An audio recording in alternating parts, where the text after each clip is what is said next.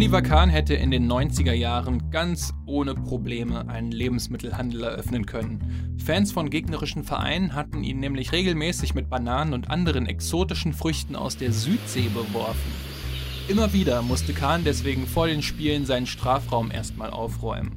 Die Fans waren der Meinung, dass Kahn einem Gorilla ähneln würde und so wollten sie ihn verspotten. Ja, es waren die 90er. Doch am 12. April 2000 war es keine Banane, die Oliver Kahn am Kopf traf. Es war ein Golfball. Doch so viel sei verraten, Tiger Woods war nicht im Stadion. Der Boulevard titelt, der Titan wird zum Vulkan. Von wem kam also dieser Golfball und was passierte mit Oliver Kahn? Yeah Fußball, True Crime, mit Blut, einem flüchtigen Täter und den fairsten Fans der Liga. Liga, Liga, Liga. Mach ihn! Mach ihn! Er macht ihn! Legen wir das mal drei Tage in die Eistonne und dann äh, analysieren wir das Spiel und dann sehen wir weiter. Robben! Robben! Das ist das Tor! Handspiel. Lewandowski sagt, es war mein Busen. Yeah Fußball, der Podcast mit Daniel Kultau. Die Saison 99-2000 ist bei dem Großteil der Fußballfans natürlich durch das Saisonfinale im Gedächtnis geblieben. Unterhaching schlägt Leverkusen, Ballack mit dem Eigentor, Bayern wird am letzten Spieltag doch noch Meister. Die Bilder kennen wir ja alle. Doch auf dem Weg dahin musste der FC Bayern am 12. April 2000 ins beschauliche Freiburg ins Dreisamstadion. In der Bundesliga ging es damals noch spannend zu, Bayer Leverkusen Bayern München sind im Zweikampf um die deutsche Meisterschaft und am 28. Spieltag liegt Leverkusen zwei Punkte vor den Bayern. Der 29. Spieltag liegt mitten in einer englischen Woche. Unter der Woche spielen die Teams abends unter Flutlicht. Die Atmosphäre ist nochmal ganz anders als samstags 15.30 Uhr. Leverkusen spielt in Rostock, die damals gegen den Abstieg kämpfen und schafft dort vor 12.500 Zuschauern im Ostseestadion nur ein 1 zu 1. Passivität kostet Bayer die Spitze, titelt der Kicker im Anschluss. Der Rostocker Torwart Perry Bräutigam wird vom Kicker zum Spieler des Spiels gewählt. Es ist also jetzt die Chance für die Bayern mit einem Sieg, Bayern hat das leicht bessere Torverhältnis, die Tabellenführung zu übernehmen. Und da sind wir nun also am 12. April 2000 im Freiburger Dreisamstadion an einem dieser Flutlichtspiele, an denen die Stimmung irgendwie immer ein bisschen elektrisierender ist. Und bei den Bayern ist schon leichter Druck auf dem Kessel, findet auch Manager Uli Hoeneß vor dem Spiel bei Premiere-Reporter Rollo Fuhrmann. Wir wissen ganz genau, dass speziell die Auswärtsspiele, die wir jetzt haben, drei an der Zahl, jetzt natürlich sehr, sehr wichtig sind. Und ich glaube, heute fällt schon eine kleine Vorentscheidung. Wie sehr achten Sie denn jetzt auf die Zwischenstände von Leverkusen? Ja, natürlich hören wir, äh, wie es äh, in, in Rostock heute steht. Da achten wir schon darauf. Doch bevor das Spiel losgeht, zeichnet die UEFA noch den SC Freiburg aus. Dieser für viele Menschen sehr sympathische Verein aus dem Südwesten Deutschlands. Immer so ein bisschen Underdog, demütig, bescheiden, aber auch realistisch und einfach ja, ruhig arbeitend, wurde damals von der UEFA mit dem Fairnesspreis für die vergangene Saison ausgezeichnet. 12.500 D-Mark gab es damals als Preisgeld, das direkt an die Freiburger Fanclubs weitergereicht wurde. Und auch Marcel Reif, der das damals für Premiere kommentierte, ist vor dem Spiel wirklich angetan vom Freiburger Publikum. Also es macht jedenfalls einen heiden Spaß. Und das, äh, wenn man es jetzt mal liest, eben hat der Stadionsprecher die Fans des FC Bayern München begrüßt. Und ich habe nicht einen einzigen Pfiff gehört, im Gegenteil, alle haben geklatscht. Das gibt sich alle Tage und das macht richtig Laune. Nur dafür kann man sich am Ende nichts kaufen. Kommen wir zum Spiel. Das Spiel an sich ist auch durchaus attraktiv, hat auch ohne Golfballattacke das gewisse Fuego, aber ist jetzt auch keins, an das man sich noch über Jahre hinweg erinnern sollte. Wäre da nicht eben dieses Ende. Doch dazu später mehr.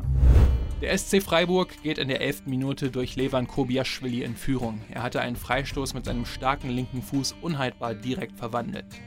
Und als Schiedsrichter Uwe Kemmling in der 17. Minute auch noch den Bayern-Verteidiger Sami Kufur mit Rot vom Platz stellt, sieht es so aus, als ob Bayern ohne Punkte wieder nach Hause fahren müsste. Doch nur sechs Minuten später trifft Carsten Janka per Rechtsschuss zum 1:1. Die Freiburger reklamierten Handspiel, weil Janka der Ball an die Hand gesprungen war, doch Kemmling sagte, nee, war nix, Tor zählt. Mit dem 1:1 geht es auch in die Halbzeit. Doch die Bayern warten mit einem Mann weniger nicht ab, sondern Trainer Ottmar Hitzfeld sagt: Ey Leute, wir gehen weiter drauf, spielen offensiv. Wir wollen hier gewinnen.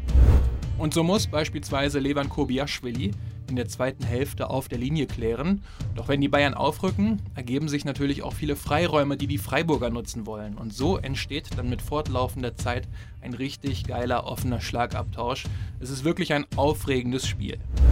Und es wird noch hitziger. Bayern-Spieler Thorsten Fink springt einen Ball im eigenen Strafraum an die Hand, doch Kemmling entscheidet nicht auf Elfmeter. Thorsten Fink sagt im Nachhinein: Nur mal ehrlich, waren Sie mit der Hand dran? Nee, mit dem Arm. Nein, ich habe ja nur meinen Arm so, so, so abgehoben und er ist mir hier gegen den Arm gesprungen. Das konnte ja nur jeder sehen, aber ich glaube, einen Elfmeter weiß, weiß Gott nicht. Im Nachhinein betrachtet war es wohl aber eine Fehlentscheidung. Elfmeter für Freiburg wäre angebracht gewesen. Da ist sich auch Rollo Fuhrmann irgendwie ganz sicher. Doch, es war ein Elfmeter, das kann ich Ihnen sagen. Die Hand ging, der Arm ging auch zum Ball. Was aber auch mit fortlaufender Zeit passiert, die Wut in den Freiburger Spielern und auch auf den Rängen, die wächst. Und ihren Höhepunkt erreicht sie in der 87. Minute. Thorsten Fink läuft durch das Mittelfeld und spielt einen Ball auf Stürmer Paulo Sergio. Sergio streckt so ganz klassisch den Arsch gegen seinen Gegenspieler Bubakar Diarra raus und will sich um Diarra drehen. Er hält ihn aber fest, sodass Sergio nicht weiterläuft, sondern sich beschwert. Kemling entscheidet sofort auf Elfmeter für die Bayern, was im Stadion nur die wenigsten verstehen. Es sieht alles irgendwie ein bisschen ungewöhnlich aus. Diarra hält Sergio fest, sodass er nicht weiterlaufen kann. Aber weil sich Sergio nicht fallen lässt, sondern sich im Stehen einfach beschwert, sieht die Szene viel ungefährlicher aus, als sie eigentlich war. Ihr findet sie natürlich auch nochmal in den Show Notes. Mehmet Scholl ist es egal, er verwandelt den Elfmeter gegen den Freiburger Torwart Richard Golz 2 zu 1 kurz vor Schluss für die Bayern. Glücklich, aber nicht unverdient. Und dann kommt die 90. Minute.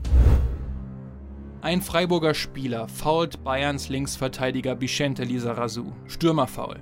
Und das bringt das schon mehr als aufgeheizte Dreisamstadion weiter zum Kochen.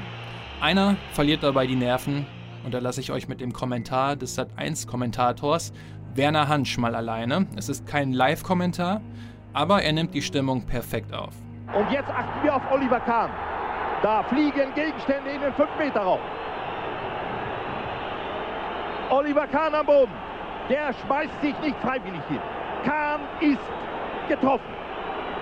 Blinde Wut treibt ihn wieder hoch. Blut. Eine klaffende Wunde an der linken Stirn. Jetzt rennt er raus, sucht den Gegenstand. Ein Golfball ist es gewesen, der ihn getroffen hat. Betroffene Szenen. Hitzfeld fordert Schluss. Schluss. Aus. Nein. Kahn kommt. Wird behandelt. Alle sehen es. Eine Schande. Das Spiel droht in Chaos zu versinken. Die Emotionen, liebe Zuschauer, die den Fußball attraktiv machen, die wir anfangs gezeigt haben, hier zeigen sie ihre perverse Kehrseite, ihre grässliche Fratze der Gewalt. Von Kahns linker Schläfe fließt Blut sein Gesicht runter. Sein Trikot ist blutverschmiert, doch er will nicht raus und das Spiel will er nicht abbrechen. Das möchte er dem Täter nicht gönnen. Effenberg streift sich währenddessen schon das grün-blaue Trikot des Ersatztorwarts Bernd Dreher drüber. Bayern kann nämlich nicht mehr wechseln und braucht einen Torwart, aber Kahn lässt sich kurz behandeln, tackern und dann kehrt er zurück ins Tor. Es wird nochmal angepfiffen, wenig später ist das Spiel dann aber zu Ende. Und dann wird der Titan zum Vulkan. Oliver Kahn verliert komplett die Beherrschung, schimpft lauthals Richtung Block, aus dem der Golfball geworfen wurde. Er beschimpft die Freiburger Spieler und ist nicht mehr aufzuhalten. Uli Hoeneß klemmt sich von hinten an Oliver Kahn und versucht ihn irgendwo davon zu bewahren, jetzt etwas Dummes zu machen. Doch er kann Kahns Kraft in seinem bulligen Körper nicht kontrollieren. Irgendwie schafft er es dann aber doch, Kahn in den Spielertunnel zu drücken. Durchatmen. Die Stimmung ist schon eine Stufe drüber. Die Premiere-Reporter rund um Tom Bartels und Rollo Fuhrmann machen das damals aber im Anschluss echt gut. Ruhig und sachlich gehen sie auf Stimmenfang. Richard Golz, der Freiburger Torwart, findet bei Bartels so nach dem Abpfiff auch ganz klare Worte. Richard Golz, es gibt eine ganze Menge zu besprechen. Äh, was war jetzt in der Kabine das Thema? Der Golfball, der Oliver Kahn getroffen hat, wie ist die Meinung der Mannschaft, der Spieler dazu, dass sowas hier in Freiburg passieren kann? Das mit dem Golfball höre ich jetzt zum ersten Mal, aber ich muss ganz ehrlich sagen, ich bin ähm, ziemlich traurig und entsetzt, dass sowas hier in Freiburg passiert. Und äh, das ist auch mit überhaupt keiner Fehlentscheidung, wenn es dann eine gewesen ist, zu rechtfertigen. Das, ähm, ja, ich schäme mich ganz ehrlich dafür. Bayern-Trainer Ottmar Hitzfeld gibt später erste Einblicke, wie es Oliver Kahn geht. Ja, wir haben sofort äh, in der Kabine mit ihm gesprochen und unser Arzt hat ihn nochmal untersucht. Und äh, ich hoffe, dass er keine Gehirnerschütterung hat. Natürlich äh, steht er auch ein bisschen unter Schock und wenn man so einen Ball an die Schläfe bekommt, dann äh, hat man noch Glück gehabt, könnte aufs Auge treffen und äh, dass er natürlich so auf, dass er so erzürnt ist, das ist ja logisch. Ich kann mir nicht vorstellen, dass einer gern, äh, ist ja ein Geschoss wie ein Stein und äh, ich bin froh, dass hoffentlich nichts weiteres passiert ist. Hoeneß sagte im Anschluss, Oliver hat eine tiefe Fleischwunde am Auge. Die Freiburger Verantwortlichen können nichts dafür, wenn ein Verrückter sowas macht. Was also an der Berichterstattung und den Kommentaren auffällt, ist, dass der Großteil wirklich sehr differenziert angenehm und ruhig abläuft. So antwortet Stefan Effenberg auf die Frage von Rollo Fuhrmann. Was sagen Sie zu dieser Szene? Freiburg ist zuvor als fairstes, fairste Mannschaft und das fairste Publikum ausgezeichnet worden. Da stimmt doch was nicht. Ja, man darf jetzt allerdings nicht den Fehler machen und sagen, alle sind so. Also es ist mit Sicherheit nur eine bestimmte Gruppe, die da drin steht. Es ist schade, dass sowas passiert hat, äh, passiert ist. Ja, wir haben sie bestraft mit dem Sieg hier. Die Frage kommt zwar von Fuhrmann und sie muss auch kommen, finde ich, aber Effe reagiert einfach gut. Auch Markus Babbel bleibt besonnen. Wie war das mit Oliver Kahn und was äh, war da los? Ja gut, er bekommt einen Golfball gegen die Schläfe. Äh, nicht auszudenken, was hätte passieren können. Gott sei Dank hat der Olli so einen harten Schädel, dass, dass nicht mehr da passiert ist wie eine Platzwunde. Aber normalerweise ist das Freiburger Publikum bekannt für ihre Fairness und heute ist das ein bisschen ausgeartet. Freiburgs damaliger Manager Andreas Rettich ist sichtlich angeschlagen. Am liebsten würde ich den Fairnesspreis wieder zurückgeben, sagte er nach dem Spiel.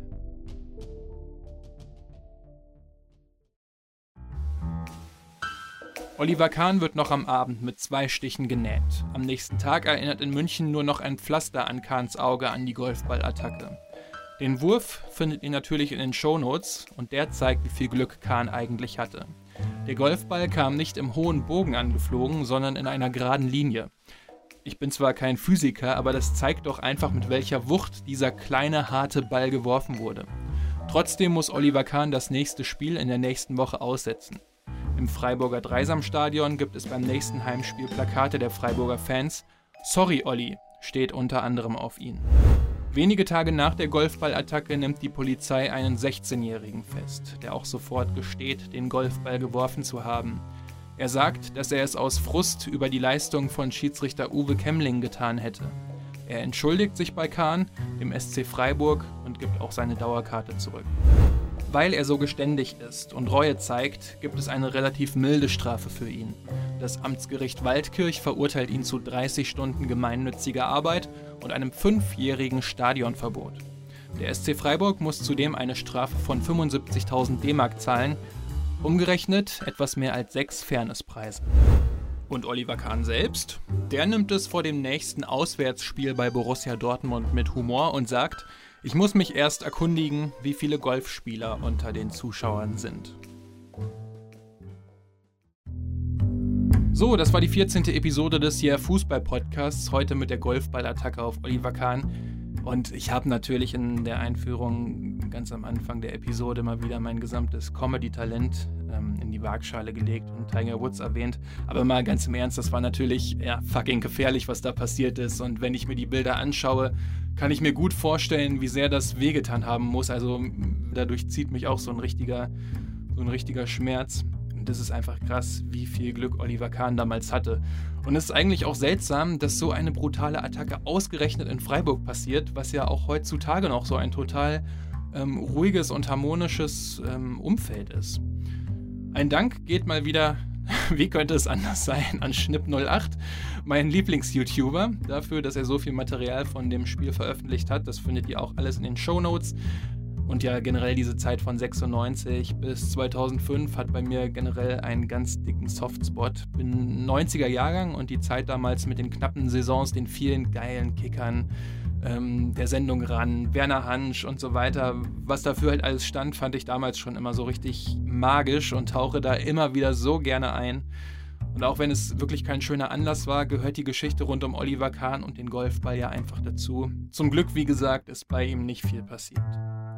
So, schreibt mir doch gerne über Facebook, Twitter oder Instagram, wie es euch so gefallen hat. Die ganzen Daten findet ihr wie immer in den Show Notes oder einfach direkt auf yeahfußball.de. Und wenn euch der Podcast sonst gut gefällt, freue ich mich natürlich auch über eine gute Bewertung auf iTunes, ein Retweet oder einfach über ein paar nette Worte. Bis zur nächsten Episode also und macht's gut.